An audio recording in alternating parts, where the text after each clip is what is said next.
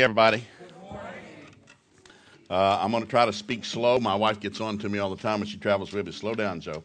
Uh, growing up in a big family, you learn to talk fast because uh, nobody took turns. So I'm going to give you two scriptures to start out with this morning. Uh, Matthew chapter 5, both of them coming out of Matthew, kind of set the stage for what we're doing this week.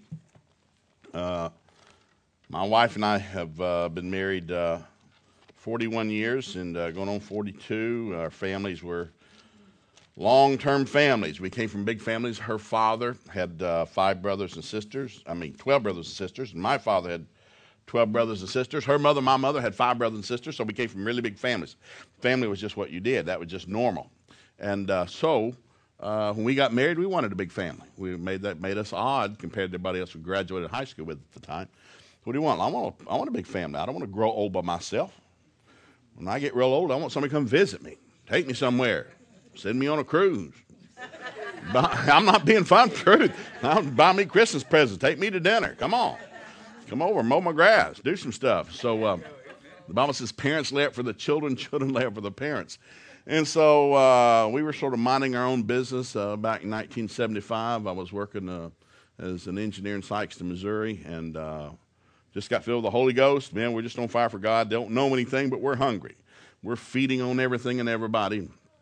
I'm sitting at my desk one day and somebody comes by my desk and throws me a cassette tape on my desk and here I want to give you this. I said, What is it? He said, Well, it's a tape by somebody named Oral Roberts. I said, Why are you giving it to me? He said, Well, I think you and him think the same thing. I said, What thing? He said, That tongue thing you do.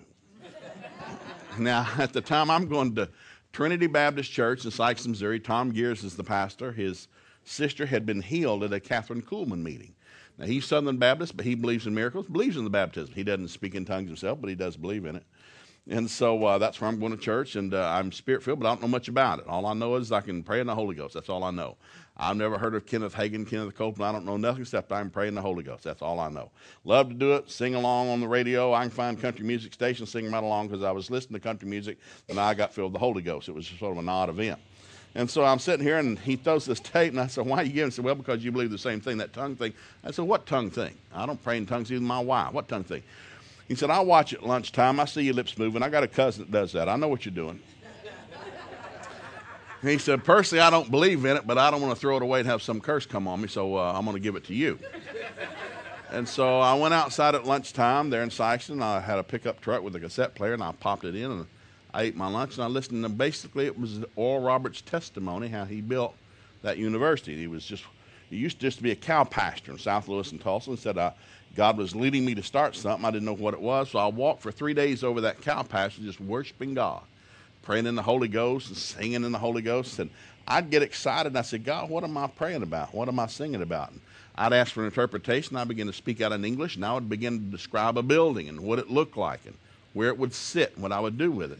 I'd write it down on a napkin I had in my pocket, and I'd start worshiping God again. next thing I knew, I was getting all excited, worshiping God. I said, God, what am I, what am I excited about? And give me an interpretation. I'd kick over into English, and I'd describe another building and what it looked like, where it would sit. And he said, after three days, I had that university laid out on five napkins. And I knew exactly what I was going to do. And so I'm listening to this. You understand? I, am I'm, I'm Baptist Baptist. I don't, I'm, all I know is this crazy Methodist got me filled with the Holy Ghost. That's all I know. Now I'm hungry for the Word of God, and I'm reading it every night, just trying to learn something. And all of a sudden, I thought, well, maybe this is what we need to do with this. So I went home and told my wife. Now we had no children at the time. I said, you got to listen to this oral guy. This guy's, this is something. And so we listened to it at lunch that uh, evening, that dinner, and uh, I said, we're going to do this tonight. I said, no, we're going to wait till it gets dark, okay? Wait till it gets dark. We'll get in bed, and we'll turn out the lights, shut the door, close the curtains, and because uh, I don't want to be looking at you, and I don't want you looking at me when we do this. And said, We're going to get in bed tonight and said, We're going to hold hands, and then I'm going to count to three, okay? And then I'm going to say, Thus saith the Lord. Some sort of pump primer gives God permission to reverse the flow once you start praying. And so, so we're going to do this Holy Ghost thing tonight. She said, okay. She's excited because I've never done anything spiritual with her. I mean, we go to church, that's about it. So we got in bed that night and uh, held hands. And I said, okay, I'm going to count to three. Pray in tongues as loud and as fast as you can. That way I can't hear you and you can't hear me. She said, fine. So I counted three, and sure enough, buddy, we sheltered down to the cob. We, Shondai, Hickey, Mode, Who Stole My Honda, and every other syllable I could throw out. And we're just flat getting after it there. And I think we prayed about 10 minutes. Now, I don't know because this is before digital clocks. And so we prayed about 10. I said, okay, that's enough. We've given God something to work with. I said, now I'm going to say, thus saith the Lord, according to this oral guide. It's, uh, again, I'm going to count three uh, and reverse the flow. And I'm about to pray out of my mouth, according to this Oral Roberts guy, the absolute perfect will of God for my life. She said, well, let's go. Let's do it. And so here's what happened. Now, you understand, we know nothing except this. this. So I said, okay, one, two, three, thus saith the Lord. And here's what I said. Now, we're just laying in bed holding hands. I said, thus saith the Lord, one day I'm going to take you all over the country. And I'm going to use you to minister to families, especially to parents. And I'm going to use you to turn the hearts of the fathers back to the children, the children back to the fathers. You'll be known as the repair of the breach, the restore past the dwelling in the last days. Your family's about to be shocked at what I'm about to do in your life. Now that rolled out of my mouth like honey out of a jar. I'm laying there, I've just finished saying it, I'm holding hands with me. She didn't say amen, oh me, what was that, or nothing. She just laid there real quiet next to me in bed. I laid there a few seconds and I leaned toward her, and I can't see her, it's that dark. But I leaned my head over my pillow toward her and I said, Is that not the dumbest thing you ever heard of in your life? I said, Don't you ever tell anybody we did this. This oil guy's a nut. And I threw the tape away. And, uh, and so we, we go to Trinity Baptist on Sunday morning, and we're front row people, and we're actually in the second pew that morning, and we're sitting down there, and all of a sudden this white-haired saint comes walking down the aisle and looks over at me. Church hadn't started yet. We're just warming up. And she looks and says, Hey, Sonny, Sonny, I said, Yes, ma'am. Sonny, God damn you about the ministry? No, ma'am. And I lied. And my wife pinched me on the leg and said, Shut up, don't do that. And so I don't know what's going on, but the next Sunday we went to the back row because it's hot down front. You don't want to be down front in the service. You want to back off that anointing. So we're on the next to the back row. We're in the middle of praise and worship. We're singing, and you know, I've got my hymnal out and just singing along, and all of a sudden this gentleman behind me tapped me on the shoulder. Now I assume he's dropped something. He wants me to pick it up because we're singing. He's like, I turn around and said, Yes, sir, can I help you? And he leaned into me. He said, Son, God dealing with you about the ministry? No, sir. And I lied again.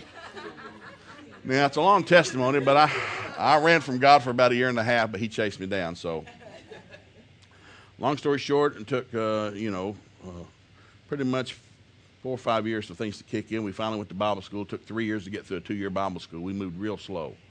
And then we started teaching parenting at our local church because we realized uh, nobody was doing anything. We were having great services. Our church was running about 3,000 people on Sunday morning. We're brand new practically. We don't even know why people are coming. We have no evangelism. We don't know how to witness. It was that crazy charismatic movement. People were just showing up. I mean, suit people, biker people, farmer people. It's like, we, we, had, we had a busing program for three years at Grace where we bus kids away from the church to a shopping center about a mile below us because we had no room for them. And so all of a sudden that wave eventually stopped, and we didn't know why it started. We didn't know why it stopped. We thought, where'd everybody go? Well, it was just a supernatural move of God. Our job now is to pick it up and do something. But during that process, we noticed on Sunday morning we had great services, incredible worship people getting saved, filled with the Holy Spirit. Miracles are happening. People are going on mission trips. I mean, the offerings are just through the roof. I mean, we had three $100,000 CDs just drawing interest. We didn't know where to put money. It's just boom. But from Monday through Friday at church, our rooms were packed with counseling sessions among these freshly born again, Holy Ghost filled people. And most of it had to do with the family and their marriage. You know, I know Jesus, I'm filled with the Holy Ghost, I'm praying in tongues, but my marriage is falling apart. My kids are going crazy. I don't know, it's like back door of my house is open, the devil's having a heyday with me. And it began to dawn on us, we need to do something about this. We, we got to we got to reach them. Evidently, we're we've got some gaps, you know, in in the in the wall here. And so we said, well, let's start a parenting class. So I went to my pastor. Said, we got to have a class on parenting. I mean, man, we got kids just crazy. We got to do something. He said, Yeah, we probably need one. Why don't you find somebody to teach one? I said, Good. Well, I looked for eight weeks. For eight weeks among a 3,000 member church, I found people I thought had great families. Hey, would you come teach parenting on Sunday evening, 5 o'clock? Now, I know that's kind of odd time now, but back then people went to church on Sunday evening a lot. I said, 5 o'clock, 6 o'clock. All you need to do is sit and answer questions. There's not even a curriculum. We don't have a book. I've been to the Christian bookstore. Nothing's been written that I can see is worth anything. Would you just please sit down? You seem to have normal kids. Would you just sit down and let the rest of us ask you questions how you got that way? What did you do and not do? And so I found people that looked like they were very stable, and I kept getting no. Would you teach a class on parenting? No. Would you teach a class on parenting? No. So I'll teach on healing, I'll teach on missions, I'll teach on the baptism, but not on parenting. Well, it took about, I don't know how many couples we talked to. I finally said, why not? And here's what the guy said We're not going to teach on parenting because we love our church. Well, then why won't you teach on parenting? Because we love our church. We know what's going to happen. We start teaching on parentings, our kids are going to go crazy. We're going to get embarrassed. We'll have to leave our church. We're not going to do it. You wait till our kids grow up, leave home, move out of the state, then we'll come teach you on parenting. And I went back and told Pastor, I said, nobody's going to do this. And he said, Well, we got to start. You're going to do it. No, no, no. No, I'm not going to do it. I'm going to go to the class. I've, I've got two kids. I've already messed them up. I, am going to take notes. I'm going to the class. He said, No, you got to do it, Joe. So I'm going to announce it next Sunday. I said, Come up with 48 classes. We'll take off for Christmas, Easter, New Year's, and Thanksgiving. I need 48 lessons. We'll put it in the bulletin. You're starting next Sunday, Biblical Parenting 101. Well, I went home and I told my wife, You're not going to believe this. She said, What? I got to teach parenting. She said, Well, that's not going to be any good. You don't know anything about parenting. I said, I know that. I said, but I'm told I've got to do it. I got to start next Sunday. And so we're sitting down eating Sunday dinner before the Sunday night service, and I got a pad. I thought, Why? What? I didn't, I didn't know what to teach. So I thought, well, you know, if I've got to teach it, I might as well teach what I don't know. Because I've learned long ago, you learn by doing something. And I thought, well, if I got to teach it, what do I not know? So I came up with 48 titles, mostly thinking about what I wanted to know. Title of my first class is Where Do Babies Come From? And I knew medically where they come from. I just thought, what was God thinking when, when babies were born? I mean, what were you think? I mean, elephants come out half grown. You ever seen a baby elephant? And we went to the Tulsa Zoo to see the baby elephant. It had been born, it had been born three days earlier. We'd go up there and we're asking for the, you know, where's the elephant section over here? And we took the kids. We're looking. There's big elephants, little elephants, but no baby elephant.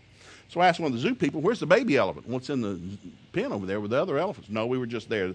They must have it put up. We brought the kids to see the newborn elephant. No, it's over there. I said, No, I just was there. It's, it's put up, I guess. He walks us back over, and sure enough, he points to this little elephant. He said, that, That's it right there. No, I mean the one that was born three days ago. He said, That's it. I said, You're kidding. I couldn't get that in the back of my pickup truck. You mean they come out like that? And I got to thinking, man, that would be incredible if that would happen to humans. I mean, can you imagine going to the hospital because you're going to have a baby, and three days later you walk out with a 16 year old pimply faced? Like, hey, that's my kid. Going to be with us about two years, then they're out of here. But God gives us babies, and we don't have a clue what we're doing. I mean, I didn't, we didn't have curtains on the window. We got to buy Pampers and what, what? God, we're trying to save, but we're all dying and going to hell, and we got to take care of kids. I mean, dear Lord, I won't be able to be a witness till I'm 70. but I realized God's got a great sense of humor. So, no, no, this is how you're going to learn. You learn by doing, son. And the more you do there, the more you're going to know how to do with other people. And so we began to teach classes on, you know, everything from bedwetting to thumb sucking to rebellion and discipline and how you get your child educated. And it's like, I realized something my Bible was full of scriptures about parenting. I never heard any. I just fixed about heaven and hell. Hang on till you get to heaven. Try not to go to hell. That's pretty much what it is. but God had a lot to say about families, about relationships, about marriage. And I realized I know the problem. My people destroyed for lack of knowledge. Every class we would have, if you had a class on uh, uh, discipline, the only parents that showed up parents that want to know how to beat their children legally and not get arrested. You, you had a class on teaching your kids about sex. That was the highest attended one, man. We'd have 100 people show up because they're concerned we don't want our kids having sex and getting pregnant and doing stuff. We'd have a, it, what you taught is what you drew. And everybody hath the psalm, hath the hymn, hath the problem. And depending on what you taught was what showed up. I thought, well, I think I found out how this works. So we need to kind of cover the whole deal. So we taught that class for some eight and a half years, and and we have a lot of seminars in Tulsa, so we get asked to speak because we're in town, we're cheap, you don't have to pay for us. So would you come teach some classes on parenting? I hear you teach that, sure. So we teach for Billy Joe, for Willie George, all the big churches, and we do the conferences every year. Well, I sort of got a reputation. Hey, get Joe, he teaches on parenting. I begin to teach at Oral Roberts University every year at the National School, Christian School Conference, and I, they'd bring me in to do four classes on parenting. Wow, well, you teach on it. You've got a bunch of kids. You must know something. So some well, I know something. I can a lot. I can tell you what not to do. I found out a lot what you shouldn't do. You know, I'm I'm not a perfect parent. And so it began to build, and finally people began to invite us out, and uh, and what God had told me in September 1975 came to pass, because it got to where we were going out. And of course, my pastors were recommending it. And Joe, you need to go out. You can go out Friday, Saturday, and do seminars. So we go to Kansas, Arkansas, Texas, uh, Missouri, every weekend. We'd load the kids up in suburban. I go do a parenting seminar. You know, of course they're sitting there with me. Ask them; they'll tell you the truth. This this is what we're doing and how we're doing it. And uh, so people, I realize, you know, there are lots of healing evangelists, and uh, you got all kinds of, but nobody, nobody, nobody outside of James Dobson will teach on parenting. Nobody. Anywhere. Google it. See if you can find somebody. Nobody will do it. Yet, yet, that's the only reason God picked Abraham. The reason God picked Abraham was one reason, one reason only Genesis 18 19. Why did you pick this man who can't have any children anyhow? I mean, his wife's barren. He couldn't produce any kids. He's too old to do it now. You know, he's lied twice, tried to give his wife away twice. It's not like he's a water walking saint. Why did you pick him? And God said, Genesis 18 19, I picked him because he'll teach his children and his children's children. What good is if I give him something, he die with it? I need somebody that'll pass on the faith. The devil knows the church is one generation away from extinction. One generation away from extinction. If we're not teaching our kids, and then and we'll get to it tomorrow night. We'll, we'll lay it out real good. I'm telling you, be real encouraged. I don't care if your kids are 55. This the scripture will work. I don't care if your kids you haven't seen your kids in 20 years. God's word knows no distance. It will work. And so you go back to Genesis 18, 19, you look Psalm 78, God told Jacob, I command you to teach your children to the fifth generation. Isaiah 54, 13, all of our children will be taught of the Lord. Great will be their peace and undisturbed composure. Proverbs 22, 6, train up a child. I mean, there's hundreds of scriptures. God said, teach, train, train, teach, teach, train, train, teach, teach, train, train, teach. You know, David Wilkerson, crossing switchblade fame, he wrote the book, you know, Parents on Trial.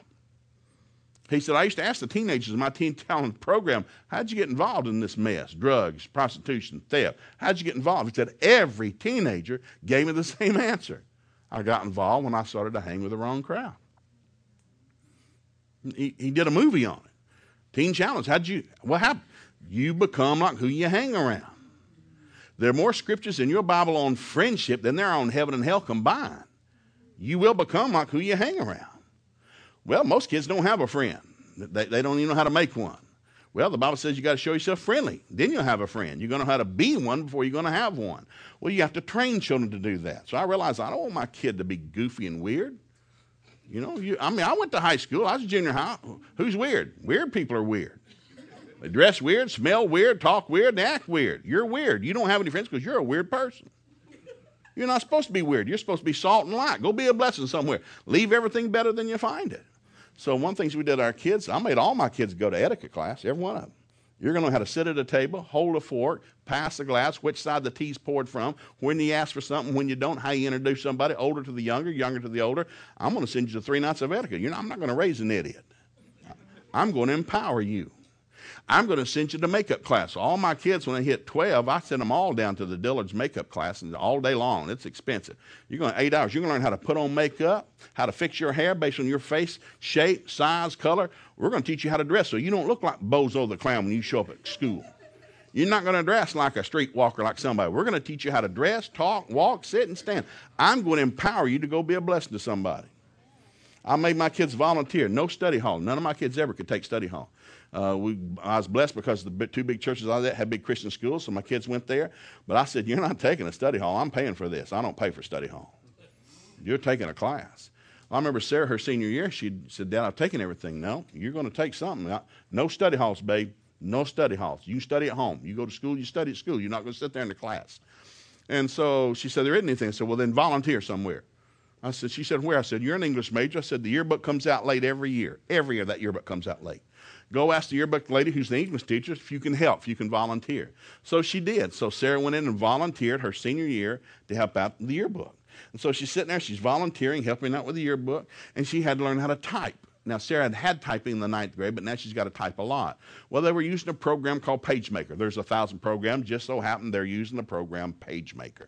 For a year, she types for the yearbook staff using PageMaker. Now, I'm going somewhere with all this. Hang with me all of a sudden, Sarah and Jessica going to go to college. You know, Sarah got half a scholarship. Jessica got a full scholarship on a basketball.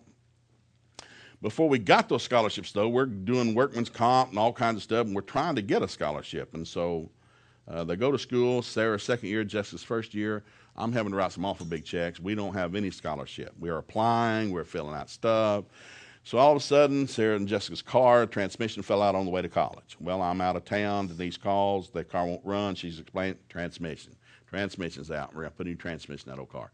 She said, Well, I'm going to have to go get them. And we live way out in the country. So I said, Well, just tell them to wait down there at the Mabee Center until we can come get them. Hot, 102 that day in August. So they're sitting down there, transmission's out. We're believing Jesus. We've been praying for three years for scholarship. I don't see a dime on the horizon. I don't know what. What? Come on, God. Open doors no man can shut. Come on. Divine favor. We're pleading the blood, binding the devil, everything. Just praying. I feel nothing, but we're praying it. So all of a sudden, Sarah and Jessica are down there in the lobby of the Mabee Center waiting on their mother to come pick them up after college that day. And uh, out from the double doors in the Mabee Center, because all the offices are under that giant 10,000 seat gymnasium, they're down underground. A fellow student from high school comes walking out the door. And he said, Hey, Sarah Jessica, how you doing? How, how you doing? What are you doing here? Well, our transmission went out of our car. Mom's coming to pick us up and take us home. We got to get our car fixed. So he's talking, and all of a sudden he said, Sarah, didn't you apply for that uh, scholarship for the athletic department last year? She said, Yeah, but some professor's kid got it. He said, Well, I worked for the athletic director. That's how I got my scholarship because he was a great basketball player in high school. And so that's how I got, and I, we've got an opening right now, and he's just asked me to set up some interviews tomorrow. Are you still interested in that scholarship? She said, Well, yeah. Well, would you like to come down and talk to the athletic director? He's still in the office. Can I? I don't have an appointment. Oh, yeah, yeah, I'm as a gopher. I can do this. You can come down and talk to him right now if you want to. Bring Jessica. She can come along. They go down, they sit down, they meet the athletic director for Oral Roberts University. And we've been praying for three years. Now, guys, I'm giving you no script yet, but you hang on. I'm going to bury you in just a minute. I need to set this up because if you're not chasing something, scripture won't do you a bit of good. This is just a plaque on a wall and a bumper sticker. It's a weapon. You better know how to use it. Do you understand that? The sword of the Spirit. So all of a sudden, Sarah sits down for an hour. The athletic director of Oral Roberts University interviews her. Last questions he asks her, because this is for the sports information department. By any chance, have you ever worked on the yearbook staff? Sarah said, Yes. Great. By any chance, would you know how to run a pro- program called PageMaker? That's the only one we use here. She said, Yes. He said, Well, I see no reason to interview anybody else. You can have the scholarship if you'd like it. I will take it. Well, now that was great. Well, Jessica, who's this? Well, this is my sister Jessica. She was an all state basketball player, three point shooting champion, state of Oklahoma, but she's real short. And she's trying to get a scholarship with the basketball team. We've sent eight applications in, eight weeks in a row, trying to get somebody to respond. No response. She's been offered scholarships to NAIA schools, but this is a Division One school. Not a response. And so we're just believing God, and we just need an open door. We're looking for some cash. So he said, Yes, she's trying to get a walk on here, or just something, try to get a scholarship. So the athletic director says, well, I know the basketball coach for the women's team. I will call him and have him interview her. The next day we get a phone call. Can you send Jessica in to interview? Now we've been trying for eight weeks to get an interview. All of a sudden we got one because our transmission ran out. We're in a hot thing and the thing and the kid. You understand? Watch this now. And so she goes in for the interview, and uh, Coach Finkbeiner's there. Said, "Oh!" And the minute he saw her, he bust out laughing. You're the one. And what they had done, all the eight one-page applications we kept sending in every week, they had just tacked them one on top of each other on a cork board in the athletic office. It was a joke. Man, this kid's diligent. And they just kept and said, "You're the one. You're the one that keeps sending those applications in." Said, "Yeah." He said, "Well, Hun said uh, I would really like to offer you a scholarship, but I don't have a need for a five foot six shooting guard. I got plenty. I need a six foot five center." We just don't have any more scholarships to, to offer. But I tell you what, if you'd like, I'll let you come on the team as a manager because I'm short a manager right now. And you can work out with the team, you can train with us, you'll learn the plays, you can travel with us. And next year, I'll give you another shot to walk on. She said, Man, that would be great if I can just get around the team. He says, No problem. And He fills out a piece of paper and he hands it to her and said, Well, take this over to financial aid. She said, Financial aid? She said, Yeah. I have no scholarships for any basketball players, but I have a full four year scholarship for a manager. now, the Bible says, You overcome by the blood of the Lamb, the word of your testimony. In that 24 hour period, we walked out there with $74,000 in scholarship money. We've been praying for three years and saw God either told the truth or he lied. The one thing I learned about family families are a really complex deal because we're all so different. God made no two humans the same. Each one of us have a different thumbprint, a different voice print. We're all different. I don't care. Look, I got six kids. Denise and I are their mother and father, but they all came out different. My oldest daughter, she was born, man, it was like, oh, well, it's like marching through hell and back, learning how to get her to do.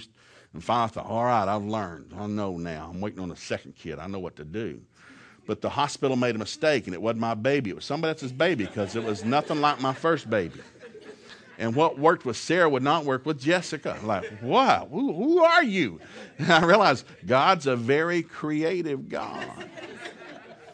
But the word works for everybody. And so, what I want to do this morning is I'm going to, I call this blessed are the problem solvers because that's what we do. And we, our job is to solve problems and fix hell. That's what we do. So, Matthew 5 9, I'm reading from the New Living Translation. This is Jesus, and uh, I, I, really like uh, this. Now, this reads a little different. Verse 9 of Matthew 5, Sermon on the Mount. Here's what Jesus said God blesses those who work for peace, for they will be called the children of God. Or blessed are the peacemakers, they should be called the children of God. Well, one translation says it this way a peacemaker is a problem solver. Jesus, the Prince of Peace, solved problems on a daily basis. He fed hungry people, raised dead people, gave eyeballs back to blind people. What do you do, Jesus? Well, I, I fix busted stuff. What are you going to do tomorrow? Fix more busted stuff. I fix busted stuff on a regular basis. I don't gripe. I don't cuss. I don't lose my temper. My full time job is to bring the good news and fix busted stuff. I am a problem solver. Blessed are the problem solvers. You and I, the Bible says, we feed the hungry, we give water to the thirsty. We nourish sick people back to health. We visit people in prison. We help orphans. We have, what do you do? We fix busted stuff. We don't gripe about it. We don't thumbsuck about it. We fix busted stuff. It's what we do. Now look over at Matthew chapter 16, I like this. Um, Jesus has got the boys up uh, north of the Sea of Galilee. And they're just sitting up there. It's been a busy time. They're veterans now. I'm going to jump in at uh, verse 13, Matthew 16, verse 13. When Jesus came to the region of Caesarea Philippi, sitting beneath Mount Hermon right there, he asked his disciples, he said, Who do people say that the Son of Man is? Well, they replied, Some say John the Baptist, some say Elijah, others say Jeremiah one of the prophets. Whoever you are, you're a formerly famous dead person who's come back. Because you're not normal. You know those 5,000 Happy Meals the other day? That's not normal. That water walking in that storm, that's not normal. You are not a normal person. You're a formerly famous dead person who's come back. Well, he says, then he asked them, But who do you say that I am? Simon Peter answered, you are the Messiah, the Son of the living God. Jesus replied, You are blessed, Simon, son of John, because my Father in heaven has revealed this to you. You did not learn this from any human being. Now I say to you that you are Peter, which means rock, and upon this rock I will build my church, and all the powers of hell will not conquer it. And I will give you the keys of the kingdom of heaven. Whatever you forbid on earth will be forbidden in heaven. And whenever you permit on earth will be permitted in heaven. That's an incredible statement. Now, basically, here's what Jesus is saying I'm giving you all the authority. You have it. Adam had authority over this planet. He was to rule and reign over planet Earth. When he sinned, Satan became the legal God. 2 Corinthians 4 4, Satan is the legal God of this planet temporary. His lease is running out. He's going to boil forever in hell. He knows it. Right now, he's just mad, throwing a fit. John 10 10, he kills, steals, and destroys. So, all the time dealing with family, and pastors shared it, and we've heard it. Everybody, th- what's God doing? Because everybody thinks God is all powerful, all everywhere. All that if it happened, God must have allowed it. No, God's not in control of this planet at all. None. Jesus is Lord over me. He's not Lord over this planet. If Jesus is Lord over this planet, he's doing an incredibly sorry job. Hospitals are full, orphanages are full, people are dying, there's wars, there's famines, there's hatred, there's murder. If Jesus is Lord, he's not a very good God. Well, that's because he's not Lord over this planet. He's Lord over us. Satan became the legal guard over this planet when he, Adam sinned. Now the lease is running out. He understands that. Now, you and I are not part of his kingdom anymore. We've been born again, taken out of the kingdom of darkness, planted in the kingdom of God's dear Son. I'm still on an alien planet. This world is not my home. I am passing through. You understand that? This is not my home. But I'm here. That's why I have armor and weapons and so forth to put on. Now, I'll give you a couple things to try to illustrate this. I'm trying to help my kids because once I got born again and spirit filled and got in a great local church, because let me explain something. Two things last forever the body of Christ, the Word of God. Everything else is going to disappear. Going to be a new heaven, new earth. You and I last forever. The Word of God lasts forever. So you got to want to put time to things that are going to be around a long time. So here I got my kids, and I realized, man, I need to, man, I'm learning stuff. I got to make sure I pass this on to them. So y'all understand what's going on. You don't blame your teacher or your coach or your boss or your neighbor or your in laws. Nobody's your problem except you. You understand? God surrounds you with a shield of divine favor. No evil come near your dwelling. All those scriptures are true. Well, if they're true, why? Because you have to use your faith. You've got to use your faith. It's, it's, it's a weapon. So I went back and I said, listen, when I was an engineer, I wasn't a normal engineer. Now, they called me, eh, people said I was an electrical engineer because I worked for three different electrical companies, four years each. I love my job. But I'm not an electrical engineer. I'm what they call a process engineer. Or in college, they call it a manufacturing engineer. What kind of engineer are you? Well, I'm a manufacturing engineer. What does that mean? Well, I engineer processes. I control, govern, and improve processes. I'm a process engineer. So when a company hired me, they hired me to do two things. Number one, my job is number one is quality control. I better make sure that if you go down to Lowe's or Home Depot and you buy a box of our product, that wire better do what that box says. That you better not be lying. I'm to make sure you're not lying about what you're selling, that that does exactly what you said it does.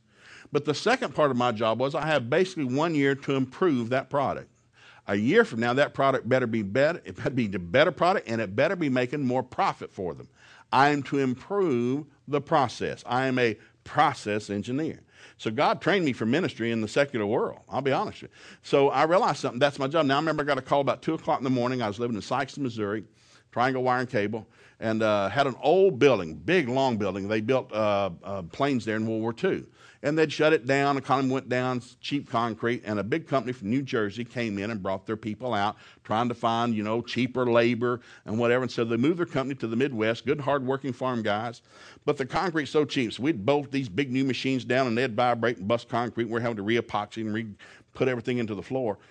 So I'm there, and our biggest machine is called the rod breakdown machine. It's the back of the plant in a corner about 30 feet long, 12 feet high.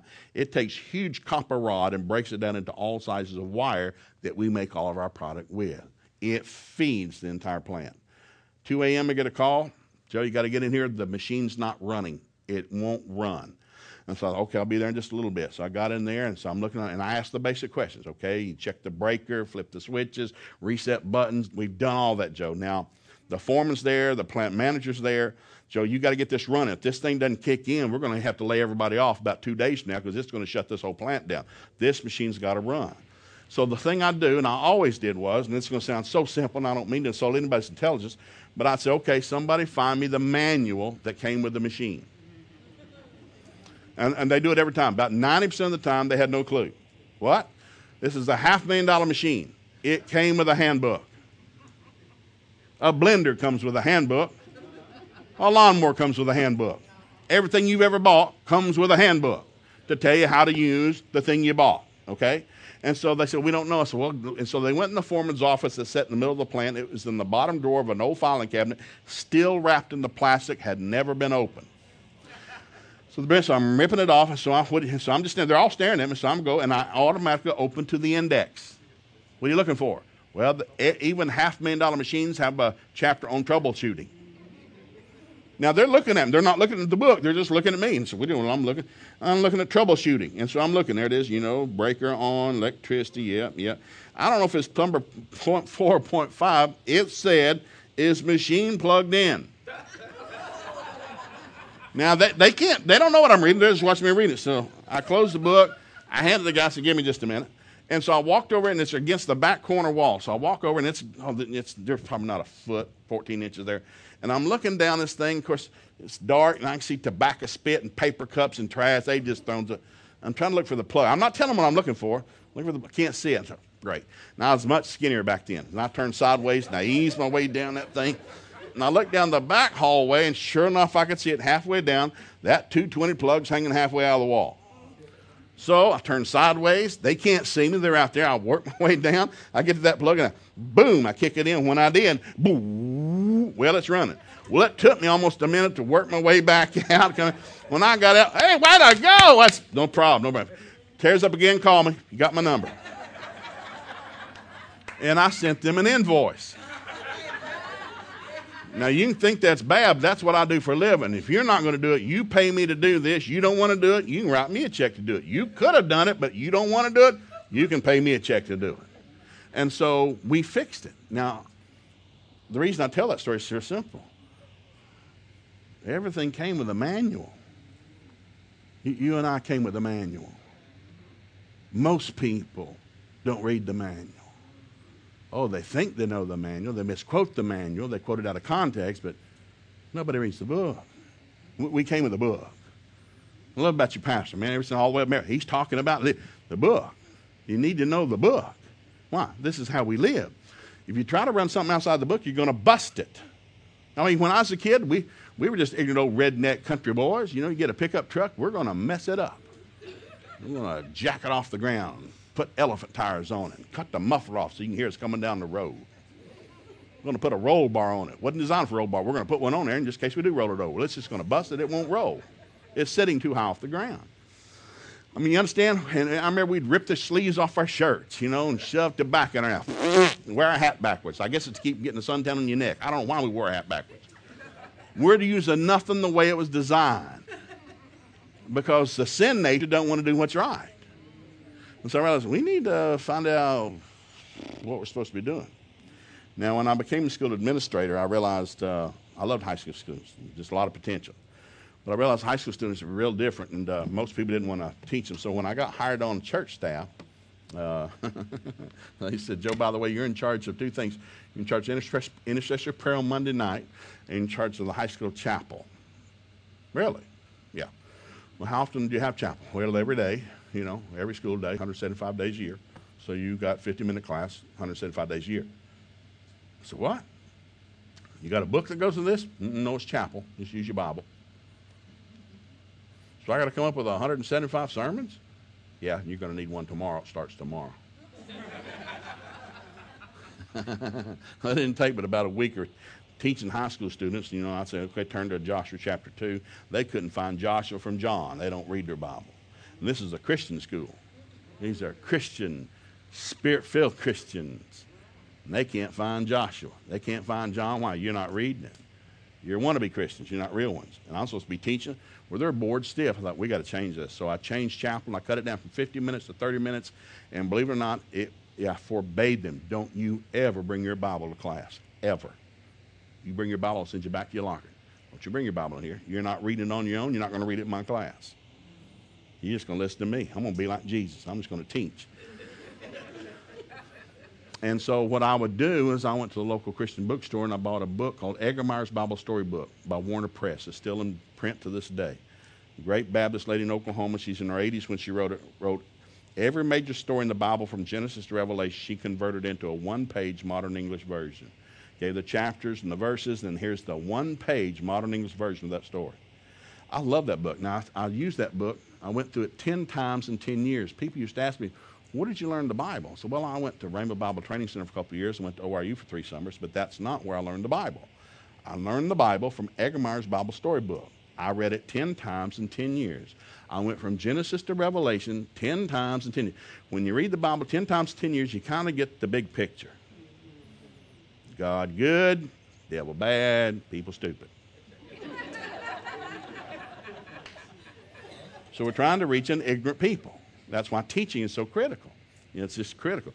So when I'm going, I brought them in. I'd just, I'd just do monitoring. I'd read my chapter and verse. I'd read my Bible verse, and I'd walk in. and I'd just walk in with nothing in my hand. Well, today we're going to pick up talk about Jeremiah today. Anybody remember where we left off? And they'd talk, and then I tried to never finish. I tried to leave them hanging every day. Okay, that's all we got time for today. We'll pick it up tomorrow. And they said, well, well what happens? Well, we'll pick it up tomorrow. Yeah, but what happens? You know, don't you? Yeah, but I'm not going to tell you. Class is over. We'll pick it up tomorrow. If you want to read it, Jeremiah chapter 4, read it yourself and I try to provoke them to read their own Bible on their own time. Because if I have to keep feeding you, you'll never know how to feed yourself. By the time you're in high school, you ought to be feeding yourself a lot. But they weren't. So there were other things I would do. For example, money. Trying to convince a kid he needs money when he has no concept of money is a tough thing. Because mom and daddy, evidently, if you're in a private school, mom and daddy's got some money, evidently. They're taking care of you. You know, you've got color broad screen TV. You got the latest breeches to wear. You going on a date. Your daddy gave you money. Your mom put gas in the car. You have no concept. That's why most of our kids fall flat on their face the minute they leave high school. They were never trained. They were spoon fed. You know, for 1934, the word teenagers not in any dictionary. didn't exist until 1934. You were a kid, you were an adult. You were a kid, you were an adult. But we've created no man's land. You're a teenager. You can't work or drive. Just hang out and see how many stupid things you can get into. And we wonder why we've got the challenges we've got. So I had this one class I made them take that's called um, Biblical Worldview. And so I did this one week. Brought them in and um, brought all my seniors in. I said, here's what we're doing this week. Uh, we're going to give you a chance to learn something about money. We've been teaching it. I don't think you're getting it, so we're going to show you something. I'm giving everybody a dollar today. Everybody gets one dollar. So you come up, sign up, and you're getting a dollar. You have until Friday to do something with this dollar. I don't care what you do with it. I'm going to give you an A regardless because that's not the point.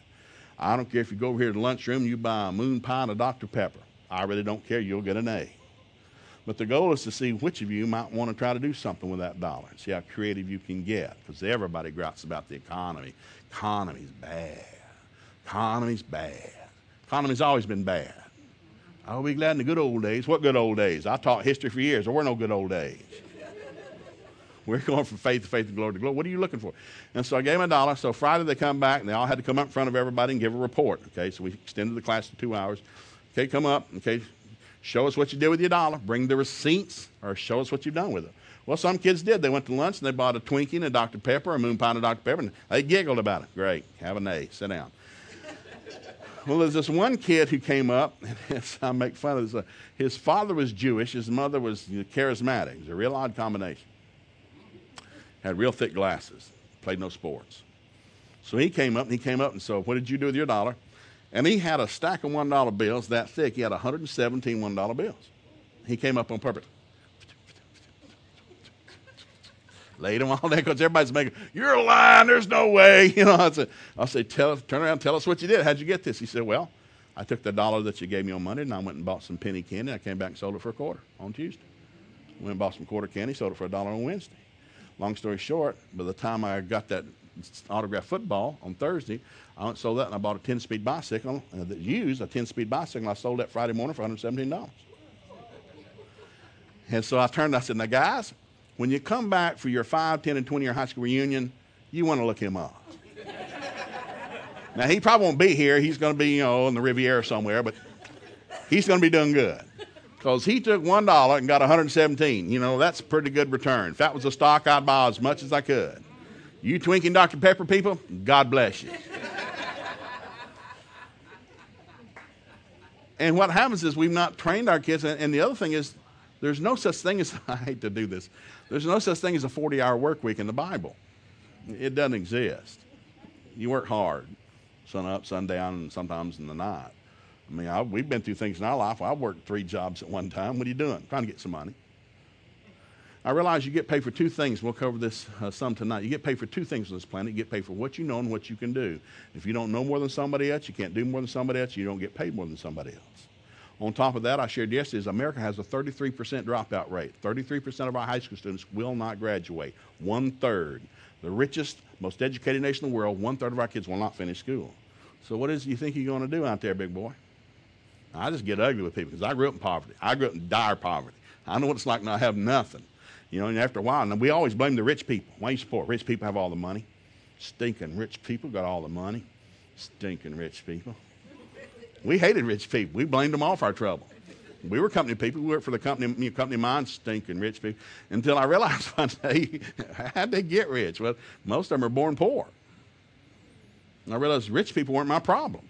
I was my problem. I wanted to be a rich person, not blame rich people. How people get money? Well, you don't work, you don't eat. Work at what? Whatever you can. And so I realized based on my paycheck, I didn't know anything, nor could I do anything. I, I need to go learn something. Now, I made my daughters do this, didn't make my son. All my daughters had to go learn 10 key. I sent them to a local junior college, paid $39.95. You're going to go for 10 nights in the summer, you're going to learn 10 key. Calculator. You're going to learn how to do it. Do it one hand, left hand. 10 key. If you can run a 10 key, you can get a job at any bank in America making $18 an hour.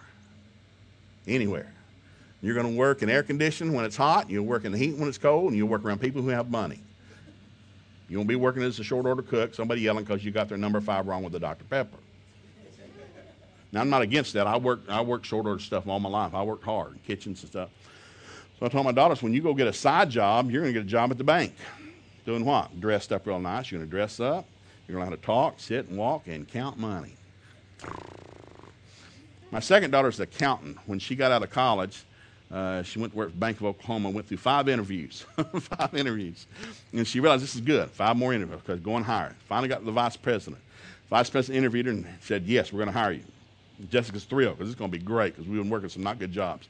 She is thrilled. I got my degree in accounting. God's been good. I've worked hard. You know, it took six years to get a four-year degree because we had to do a lot of night school. And so I'm here and I'm going to make this paycheck. And the lady said, Jessica, do you know why we hired you? She said, Well, I guess because I've got straight A's in accounting. No, hon, this is commercial banking. We don't hire people unless they make straight A's. We, we don't hire them. Uh, well, I guess because I have good people skills. I come from a big family. I'm, I have good people skills. No, hon, this is commercial banking. We don't hire people unless they have good people skills. Do you know why we hired you? And Jessica said, she said, I'm trying to impress her and I don't have a clue.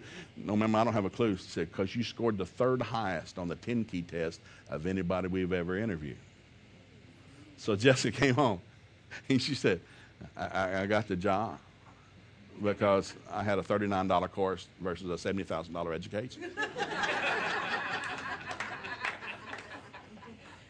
and I try to tell people, I told my son, my son's taking welding classes, he's taking carpentry classes. What are you doing this summer? Where are you going to work some manual labor stuff? But the more you know, the higher up the pay scale you go. So go learn something. Learn how to do something. I don't learn that. Then you're going to have nothing. Now, this is it. Jesus said, You want to be great my kingdom, become the servant of all. You need to learn how to serve people. That's what we want to do. Now, I'll give you these scriptures right here. These are, um, I, I, like these. These are going to be real basic. And then uh, uh, Ephesians chapter 6. We'll do these two real here. We'll pick this up tonight. Ephesians chapter 6 says, I'm blessed if I'm a problem solver. What are you going to do? I'm going to fix stuff. What? Stuff that doesn't work. How are you going to do that? Well, I have to learn. Every day I'm learning something new. Every day I want to learn something new. So I always ask my kids, you know, what's God showing? And I talked to Jessica late last night, and my, I do it every time they call. And they're adult kids. You know, Jessica's 30 and uh, married and uh, got two businesses and a great family. I said, what's God told you lately? Now, they used to, they hate this. What? What's God told you lately? And it's used to, I don't, I, what, like what? I don't care. I'm not God. What's He told you lately? Now, the reason I'm doing this is to make a point. If you're, if God hadn't told you something, it's because you're not listening. You're real busy and you're not listening because God speaks in a still small voice. If God orders your steps, directs your paths, you got to be listening. If you can't tell me He's told you something, you're not listening because God's talking all the time. So it's like you got to kind of almost put the pressure on them. So here's what I've told them because kids came in one time. You know, the news has always got something. I remember years ago they had the big uh, earthquakes in Yellowstone. Did y'all see that? It was on CNN two days in a row. Bad earthquakes in Yellowstone. Yellowstone just shaking. And of course, CNN reported this is the same place where the earth, a third of the earth got destroyed two million years ago. Again, we weren't there. Somebody was there and took pictures, I guess. I don't know. But supposedly, real bad earthquake. You know, volcanoes exploded and one third of the earth was destroyed in Yellowstone. Well, it's shaking again. Same fissure. It's going to explode again. They say they don't know when. You know, of course, California's going to drop off in the ocean. You know all the stuff. And so they came back. Dad, did you see the news about Yellowstone? Sure did. Amazing, incredible. So what do you think? You know, like like, what should we do? I said, I think we need to rent a Winnebago and drive out there and see it. And we did. Not that year, the next year. What? Yeah, I need. I want to go see it. I want to see that thing. We don't want to go out there. No, we do, babe. Trust me. We want to go see that thing. I said, listen, you and I are living in the church age. You, you understand what the church age is? It's us. We're busy saving a lost, dying world. It's real busy right now. Hell's coming, but not while we're here. Until we go home, there's stuff to do. It's being set up. Spirit of Antichrist is here. I mean, they're setting up for a one world government, one world economy. It's being set up, but not yet. We're here. And once we're gone, it'll happen, but not now. So we're going to go see that volcano. I want to go see that volcano. I want to watch that thing and see if I can feel it rumble. I'd just be excited because it can't come out of the ground until I'm gone. You can just take that as, as word. And so I used to tell them, say, listen, guys, you're on an alien planet. This planet's a great place. It's 8,000 8, miles wide. It's really not that big. It's just, you know, I mean, there's 93 billion known galaxies. Billion, billion. Now, Hubble's still finding more, 93 billion. Now, we're in the Milky Way galaxy. We're in the Milky Way galaxy, and it's not the biggest, not the smallest. We're mid-sized. It's about 100, 200,000 light years wide, depending on where you measure it. Now, a light year, uh, light year, that's how fast light travels in a year. Uh, light travels 186,000 miles a second. 186,000 miles a second. Gone. If you could get out here in the parking lot and shoot a bullet out of a rifle, if it traveled at the speed of light, it would circle the earth seven times, come across the top of your head before you can get your finger off the trigger. Boom, it just circled the earth seven times. The speed of light. Well, the speed of light, a light year is how fast that light moves in one year, not one second. I'm trying to help you here. We live in the Milky Way galaxy. At the smallest, narrowest part, it's 100,000 light years wide. That's how light will. At a, if you could get out here on the interstate, get your car up to 186,000 miles a second. Now go buy McDonald's and get you something to eat because you're going to be out there a while. you get out there, you get that car up to 186,000 miles a second and maintain that speed. It'll take you 100,000 years at that speed to go from one side of the Milky Way galaxy to the other. We're one of 93 billion known galaxies. It's a really big place. God made that. The God that we pray to. Oh, God. Oh, Jesus, can you help me, God? I don't know. Maybe he's handicapped. I don't know what he's asleep. Take a nap. Maybe he's at lunch. I, we pray to God like he can do nothing. God made the universe. God's got the hairs of my head numbered, the days of my life numbered. God knows exactly what's going on in my life. Yet there's more people singing sad songs like, Do you understand what's going on? You're on an alien planet. This world's not your home. You got armor. You got your armor on? What armor? Well, let's give you, I'm going to give you these three things right here. Look at this. Ephesians chapter 6, verse 10. In New Living Translation, uh, says a final word. Now, if you read through the epistles, the devil's an afterthought. He's an afterthought. He's never on an equal plane with God, with God, the devil, heaven, hell. No, no, they're not equal. They're not remotely close. When Paul wrote about it, when Peter, he, the devil's almost in the last chapter every time. And by the way, a word about the devil. He doesn't start off chapter, you better be afraid of the devil. He's an afterthought. So here it is, in Ephesians chapter 6, when he gets around to him. Verse 10 says, Now a final word, be strong in the Lord and in his mighty power. Put on all of God's armor so that you'll be able to stand firm against all strategies of the devil. Now, I did this to my kids on a Thursday night. I should have done it in the daytime. I was trying to say, okay, now, now you understand that the devil's plotting, he's plotting and planning, and he's strategizing against you. what did I do? Nothing. You were born. We are just here. He's an equal opportunity hater, hates everybody the same.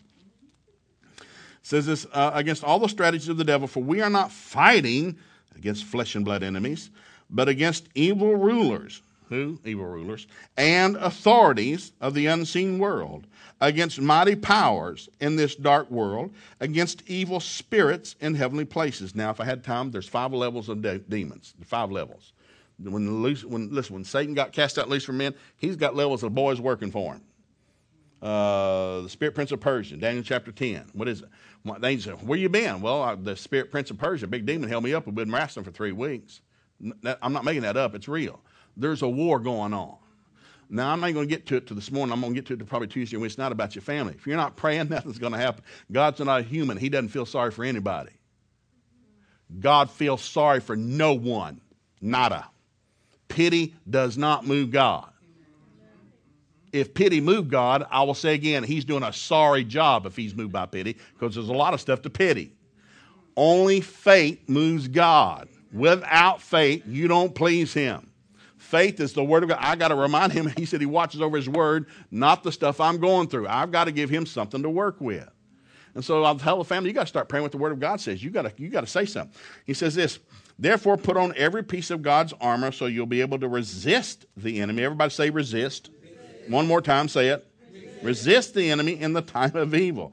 Then after the battle, you'll still be standing firm. Stand your ground putting on the belt of truth, the body armor of God's righteousness. Now, look, he's talking about fighting, resisting, weapons, and levels of demons. Good night. For shoes, put on the peace that comes from the good news so you'll be able to be fully prepared. In addition to all these, hold up the shield of faith to stop the fiery arrows of the devil. Put on salvation as your helmet. Take the sword of the Spirit, which is the word of God, and pray in the Spirit at all times and on every occasion. Stay alert and be persistent in your prayers for all believers everywhere. Now, I know I'm throwing this at you really quick, but you hang with me here. I, I love reading stuff about uh, the Apostle Paul and the world and stuff because I try to tell my kids, what's going on? I said, well, the, the world's going on. It's the Bible. It's in here and there's great scriptures on it. Now, give you two things right here. this is a, you can download this on my website for free because somebody said, well, I don't understand what's going on. I said, the world's going on. There's the devil. He's got enemy. And he's there after you, strategizing, plotting, planning. Your job is to resist him in the faith. Now, this is the Apostle Paul. He wrote two thirds of the New Testament, prayed in tongues more than anybody. I'd say that's pretty holy. He got mad. He's got a letter from the Corinthian church, and they're thumb sucking about what's going on. Paul, it's hard over here, Paul. You know what we're going through. And he can't stand. Paul finally, Paul never gripes about anything, but he finally had it up to, I guess, here, and so he writes him back. Really? You having a hard time? Really? Hmm. Well, I wasn't going to share, but let me share. So this is what he wrote back in 2 Corinthians chapter 11, 2 Corinthians chapter 11, verse 24. Here's what he said. So you had hard times? Well, let me tell you what I've been through. Five times I was beaten with 39 lashes. Three times I was beaten with rods. Once I was stoned to death. Woke up, walked back into town the next day.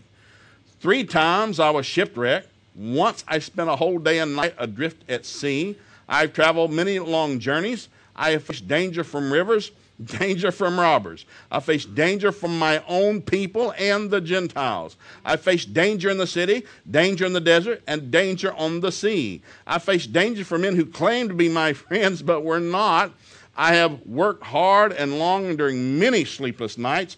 I have been hungry and thirsty, have often gone without food. I have shivered in the cold without enough clothing to keep me warm. I have the daily burden of my concern for the churches, and the governor's got guards looking for me to kill me. Right. And they didn't write him back. and what Paul, of course, you got to read the, other the point Paul's trying to make is what, what seems to be your problem? Well, well, hell.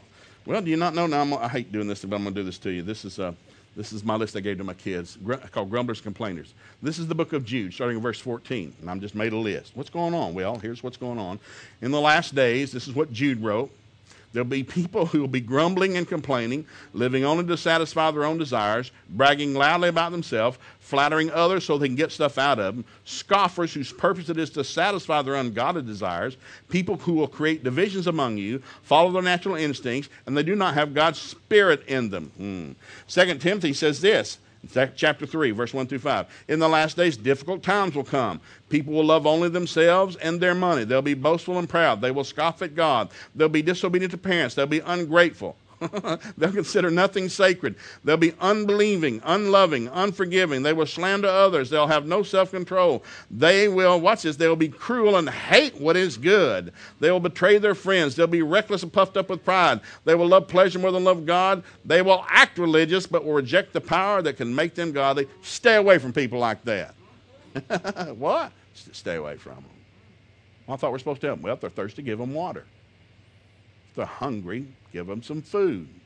If they're in prison, go visit them. But stay away from them. You and I will become like who we hang around. There is an old saying, you tell me who your friends are, I'll tell you who you like. It's iron strikes iron, so the countenance of a friend. Go from the presence of an angry man, lest you learn his ways, get a snare for your soul. The Bible's full. Pastor did a great teaching about friends. I'm telling you, you got to watch. But I got to know how to be friendly. So what do you? If you don't read this, you'll think, well, what's going on with the world? They're going pretty much the hell in the handbasket, they say. What are you? I'm the answer. Christ to me, the hope of glory. I'm a problem solved machine. We ought to get up every day with this attitude. We ought to wake up in the morning and the devil ought to break out in a cold sweat. Oh my God, they're up. But we get up and all we want to do is turn on the news. I wonder what kind of hell happened while we were asleep. The Bible says you ought to feed on the Word of God first thing, not the news. You ought to feed on the Word of God the last thing, not before you go to sleep. God said He gives you sweet sleep. Well, not if you listen to the news all the time. What? Watch this. I love this one. This is uh, this is uh, uh, Matthew chapter 24. Jesus said, "Jesus, what's going to be like when you come back?" Well, there's going to be a lot of calamity going on. There's going to be wars and rumors of wars, famines and earthquakes. Should we go hide in a cave somewhere, join a commune, get some beef jerky and a generator? No, I want you to go into all the world and preach the gospel. Luke 17, when he closed out the thing Luke 17, here's what he said about that. Luke 17, he said, Listen, the last days is going to be like the days of Noah and the days of Sodom and Gomorrah. People are going to be eating. Watch this now. They're going to be eating, drinking, marrying, giving in marriage, buying, selling, building, and planting. Unless Jesus lied, he said, Until the day I come back, it will be business as usual. The day I come back, most people will be shocked because they're not looking for me. There won't be some massive famine, war. Oh, he said, They won't even be looking for me when I show up. You better be watchful and pray when I'm coming back. So the reason I teach this to my kids, like, quit worried about stuff. Get out and do what you're supposed to do. Go be a blessing to somebody. Go be a blessing to somebody. I'll give you two more here. Two more. Look at Daniel. Show this in Daniel. Daniel chapter, uh, let's see here. Let's jump in at chapter, chapter 10. Daniel's been praying for three weeks. He's got the scrolls. He's realized Israel's supposed to be going home. And so he's praying, God, I think we're supposed to be going home. Why aren't we going home? And so he's praying, and all of a sudden an angel shows up. Boom, hello, Daniel. Here's what he said. I'm going to read this New Living Translation, Daniel chapter 10, verse 12. Then the angel said, Don't be afraid, Daniel, since the first day. Everybody say first day. First day. Say it again. I'm trying to make a point here before we go this stuff tonight. Since the first day you prayed for understanding and to humble yourself before God, your request has been heard in heaven. Daniel, we heard your prayer the day you prayed it. When did you start praying it? Three weeks ago. When did you hear my prayer? The first day you prayed it. Who heard? Everybody in heaven. We heard it, wrote it down. It's in a bottle. Where you been? it says what? It says, but for 21 days the spirit prince of the kingdom of Persia blocked my way. Then Michael, one of the archangels, came to help me, and I left him there with the spirit prince of the kingdom of Persia. Now I am here to explain what will happen to your people in the future and that which uh, the vision concerns for a time yet to come. Now, basically, what I want to bring out this is a lot of stuff in this in Daniel, but he's saying Hey guys, I was bringing the answer, but there, there's Ephesians chapter 6, verse 10, five levels of devils. There's a war going on. You need armor, shield of faith, sword of the spirit, helmet, you know, there's stuff. Quit griping about what's going on. I just read in the last days, perilous times will come. Maybe loves and pleasures more than loves of God, heady, high minded, truth breakers, unthankful, unholy, disobedient, dependent. What's going on? The devil's having a heyday. It's his planet. 2 Corinthians 4 4. John 10 10. He's the God of this world. He's creating hell. Well, what's going on? He's creating hell. Your job's to go fix it. Go help somebody. Go be a blessing to somebody. Put a smile on your face. The joy of the Lord is our strength. Woo, how can I help you? But no, somebody come sing a sad song, and I'm from the South. People love to. You can't. I haven't been through this week. I don't want to hear it. They got a sad song every time you. My relatives are call. I called my aunt this morning. You just don't know what we've been through. Uh huh. Well, I think it's the same thing I heard last time I talked to you. But go ahead and let me know. You know, it's like if you don't get in this, what's going on? Well, God told us, Jude, 2 Timothy 3, Matthew 24, Luke 17, the last days. The devil, 2 Corinthians 4 4, John 10 10. Last days, the devil. Who are you? We're the bride of Christ. Christ is the hope of glory. We're the head, not tail, above and not beneath. Everything set our hand to prosperous. We sleep sweet at night. Angels God camped out round about us. We're surrounded with divine favor. People like us don't even know why. Just why they make you not know why media makes fun of the church? They think that's the dumbest thing we ever heard. That's because you're lost as a goose and going to hell in a handbasket. You don't see this. You're blind. Only people that know that. And that's why we ought to be excited about doing this. So he talked about it and said, What happened? Well, I got held up for 10 days. Now, I'll leave you this one scripture. I like this because what happens is once you realize, when I did this to my kids, you better know what's going on. What is it? There's a war going on. God watches over his word to perform it. That's why, you know what they call the praise. you ever wonder why we call it the sacrifice of praise? It's a sacrifice of praise. You know what that word means? It means you're going to do it and you don't feel like it. I don't feel like singing. I'm not going for the singing. I'm coming for the meat. I'm coming for the meat of the word. I ain't coming for all that sissy singing. Well, the Bible says God inhabits praise. That's why you're not doing so good. You're skipping the sissy singing. Because God loves praise. He inhabits praise. You got great worship, by the way. You want to you wanna do what God says. So I told my kids, we're living in the last days. If we could have been at the beginning and God could have said, Joe, when would you like to be alive? When would you like to live? You want to come here with Adam and Eve? No, thank you. That's going to go bad. They're going to get fired from their job and evicted from their house. Their kids are going to start killing each other. No, don't want to be there. Would you like to be with Noah? Big boat. You like boats? Love boats. How about that? No, no, bad boat. No, no, bad boat. No rudder, no motor, one year, smelly animal, shoveling stuff. No, thank you. Would you like to be born when my son comes there? Silent night, holy night, we through King kings of Orinar. Would you like that? Nope. Nastiest time of human history. They're going to nail people across the 70 miles either side of Jerusalem. No, thank you, Father. Well, now some are kind of running out of time. You got to pick sometime you want to be born. Well, Father, if I could choose, if I could choose, I would like to be alive in the last days when your spirit's going to be poured out without measure. And you're going to be turning the hearts of the fathers to the children and the children to the fathers. We are the bearer of good news. I want to be in the belly button of your will in the last days. I want to be when hell's trying to rip the most, I want to get in the middle of it. Come on, let's go do something. Just a thought. But what happens is if you if you're not in a local church and in the Word of God, your mouth will reflect what's in your heart. I tell people, I shared yesterday, I get you in a five minute conversation, I'll mark you. We learned this in, in, in heathen business. How do you mark people? Get them gum flapping, ask them questions. Don't talk about you, ask about them. Humans love to talk about themselves. So learn some questions. How you doing? Where you been? Where you from? What's going on?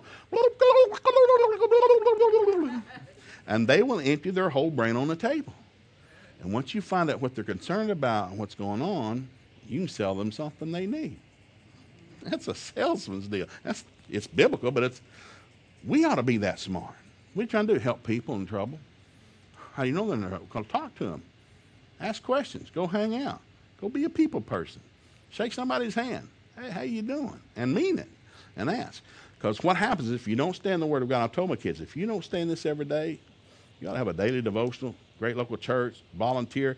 Your church should never lack for manual labor, ever. Because I reap what I sow. So I told all my kids are adults. They all pay their tithe because they said if you don't pay your tithe, you're going to be broke. Now I just I'm I'm moving around here, but hang with me. My five daughters, one of the prerequisites for who they married was there's several things. Number one, you got to be born again, spirit filled, and in church on a regular basis and volunteering somewhere. But one of the things I required for all the men that married into my family, I want to see your last 12 months of bank statements. You have to bring me your last year's bank statements and put them on my desk. And I tell them, and, I know, and they know because my daughter set them up. I said, you know what I'm looking for now? I'm looking to make sure you're a tither. You cannot marry my daughter if you're not a tither. Because if you're not a tither, you're under a financial curse. I don't care how educated and hardworking you are, your finances are cursed. You're not a tither. And I don't want my daughter to marry a financial cursed man. Because 20 years now, she's going to look like she's been drugged down the interstate behind a bumper of a car, wore out trying to support your sorry self because you're not a tither. And so my second daughter's wedding, reason I had two weddings in seven months, because she should have, my second daughter should have been married a year earlier. Love my son-in-law, much as my own son. Love this guy. But we brought his statements in. I said, now, son, I, I may be misreading something, but you're a seven percenter. He said, what? Yeah, you're not a tither. You're a seven percenter. I don't know what the name is for that. There's a name. I don't know what it is, but but it's not a tither. I said, son, I need you to be a tither. I mean, full ten tithe. I mean, it's biblical. He said, oh man, I'm sorry. And he was so sincere and appreciative. Man, I'll take care of that. Good. Praise God. That's good. But so let me say what that's going to have to do now. We're going to have to postpone the wedding for a year. Now, I'm serious. I grew up in poverty. I'm very serious. You're not marrying my daughter until you prove you can tithe for a year.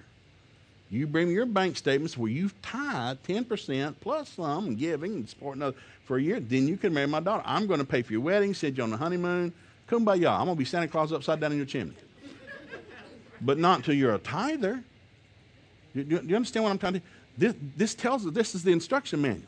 And so I'll leave with this thought. I hate leaving with the negative, but Here's the children of Israel. God's been trying to bless them, but they were in rebellion. I want to bless you. But they went in rebellion, went down into Egypt, 400 years down there, broke as dirt, messed up.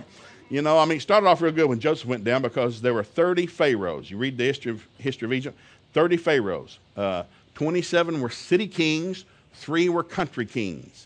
When Joseph showed up, was sold down there, was the first of the country boys. And so when Joseph went to deliver and interpret the dream and all the stuff, the vision thing he had, they understood, oh, so you got sheep and cattle. I got sheep and cattle. Hey, I like it. I'm going to give you boys the land of Goshen because I was a farmer too. I know what it's like to work the land. And Joseph got blessed because the Pharaoh was a shepherd king. Three shepherds later, the last shepherd king died, city king took back over. Hate shepherd people. Low life. And all of a sudden, the pressure began to build on Israel. And for, I mean, those 400 years, it was bad. And only when they cried out to God did God send a deliverer. Why'd you wait 400 years? They're not asking for nothing. Jesus said repeatedly throughout the New Testament, I know what you need before you ask, but I need you to ask. Why? It's a legal situation. Prayer's not religious, it's legal. Prayer's not religious, it's legal. I know what you need, but I can't give it because I'm not allowed on that planet unless you invite me. A human has to invite God down here. Oh, you ought to get that in you deep. You make you pray all the time, and I'd keep a list. So all of a sudden, he's finally saying, finally, we got to deliver. They cry out to God. Moses is born, raises up, delivers them, Red Sea, drown all the Egyptian army, manna from heaven, you know, air conditioning in the heat, heat when it's cold. They get to the promised land, they get over there, and, and all of a sudden they said, well, we need, to send some spies in. God never told them to send spies in. God's trying to give them the promise. You'll live in houses you did not build, eat from fruits you did not plant. You're going to be blessed. I want to bless you, thumb sucking babies. I want to bless you because I draw unbelievers out of my goodness. They get over there, decide to send the 12 spies in. God didn't say that. They did. They come back, and you know the story. 10 had an evil report, two had a good report. And so that's what was it like? Well, just like God said, man, big old houses, grapes the size of your head. We got some right here. It's just like He said. But there are giants in the land. 10 foot 2 inches tall, six fingers, six toes, bad breath. Nasty people. We look like grasshoppers in their sight. We asked them, that's what they said. No, they made that up. But Joshua and Caleb saw the same thing they saw. No, no, no, man, it's just like God said. We're more than able. Let's get around and whip that bunch and take that. It's, let's go. We got to go right now. Let's go. No, we can't go. And so the people believed the evil report instead of the good report. Now, for 400 years, God's been trying to get them to respond to him. For all these walking through the desert, he's been trying to bless them, be good, water out of a rock, kumbaya, yada, yada, yada. And finally, 10 times, now you can count it, you can read through numbers. 10 times Israel was so mad at God, they said, Oh, that we had died in Egypt. Oh, that we had died in Egypt. Oh, I wish we'd have died in Oh, we just die right here. We just wish we just dropped dead. I'm not making it up. So here's my last passage for today, Numbers 14. God's mad. He's talking. Jump down here. Oh gosh, let's just jump here, verse 22. God's mad. He said, Not one of these people will ever enter the land. Not one. They have all seen my glorious presence, the miraculous signs I performed both in Egypt and in the wilderness. But again and again, they have tested me by refusing to listen to my voice. They will never even see the land I swore to give to their ancestors. None of these who have treated me with contempt, watch this now, will ever see it. But my servant Caleb has a different attitude than the others have. He has remained loyal to me. How did he remain loyal? With his mouth. Loyal how? The, the others went in. Yeah, what made him different? His mouth. We are able. We are able. We are more than able. We can do it. We are able. Well, you've seen what's going on, how bad the economy, and you don't know the doctor's report and what my husband said. You don't know. We are able. We are more than able. Now, watch this. Remain loyal to me, so I will bring him into the land. Uh, he explored. His descendants will possess their full share of that land. Now turn around and don't go toward the land where the Amalekites, Canaanites live. Tomorrow you must set out for the wilderness in the direction of the Red Sea. Then the Lord said to Moses and Aaron, How long must I put up with this wicked community and its complaints about me? Yes, I have heard the complaints. Watch this now. I've heard the complaints about me. Yes, I've heard the complaints the Israelites are making against me. Now tell them this, and here it is. Tell them this As surely as I live, declares the Lord, I will do to you the very things I have heard you say. People make fun of name it, claim it, confession people. This is just one of hundreds. God said, What are you going to do? I'm going to give you what you say. Is that your will? No, my will was the promised land. Live in houses you didn't build, eat from vineyards you didn't plant, and just be blessed. That was my will. Been telling you that for years. But Tell you what I'm going to do. I'm going to give you what you say. It's critical what we believe. It's critical that we're in church. You know, when you go to Israel, church lasts 24 hours. They have a party. They bring food.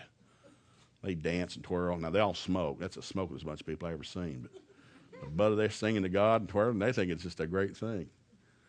And then when church closes out at sundown on Saturday, all the Jewish families will get in a circle, whether in a kibbutz or a big hotel. The fathers or the grandfathers get all their family in a circle. Let's all get in a circle, hold hands. And then the senior elder of the home, whether it's the grandfather or the father, will walk around and lay hands on all the kids. This is how they close out every church service, as we would call church. He lays hands and they're speaking in Hebrew, and here's what they're saying May the Lord make you as Ephraim and Manasseh.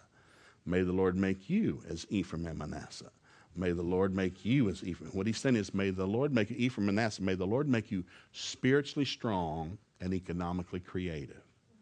Can you imagine if your entire life, every Sunday, your daddy laid his hands on your head and said, I want you to become spiritually strong and economically creative? Not, you're not going to amount to hill of beans. You're dumber than dirt, and I'll be glad when you're out of the house. Life and death. Orthodox Jewish people still practice this. And I was sharing yesterday. Jewish Americans make up 2% of the population and one third of all multimillionaires. Well, they're just blessed. No, they're not. They train their kids different. They expect to do well. 25% of all doctors in America are Jewish. 25% of all medical doctors in America are Jewish. Why? When I was playing ball, they were going to school. Well, they expected to. They were a man at age 13. I wasn't a man at 13. I didn't become a man to 18 legally. I could smoke, drink, get drunk at age 18. You know, that's what I was in the army at the time. So they, a lot of them if you got them. And I remember thinking, what happened? Nobody taught us. Nobody showed us the instruction manual, who we were in Him, in whom, and in Christ. But I think we're getting another chance right now. I think God's Spirit's being poured out without measure. God's going to redeem the time. I don't care what the devil stole from you. God's going to make the devil pay back seven times. I think we're in for a year of redemption. I personally believe that. I tell you, this is going to be a great year, guys. It's a year of redemption. What's God waiting? Somebody to ask Him. You don't earn it, you just ask. Let's stand up and we're going to pray.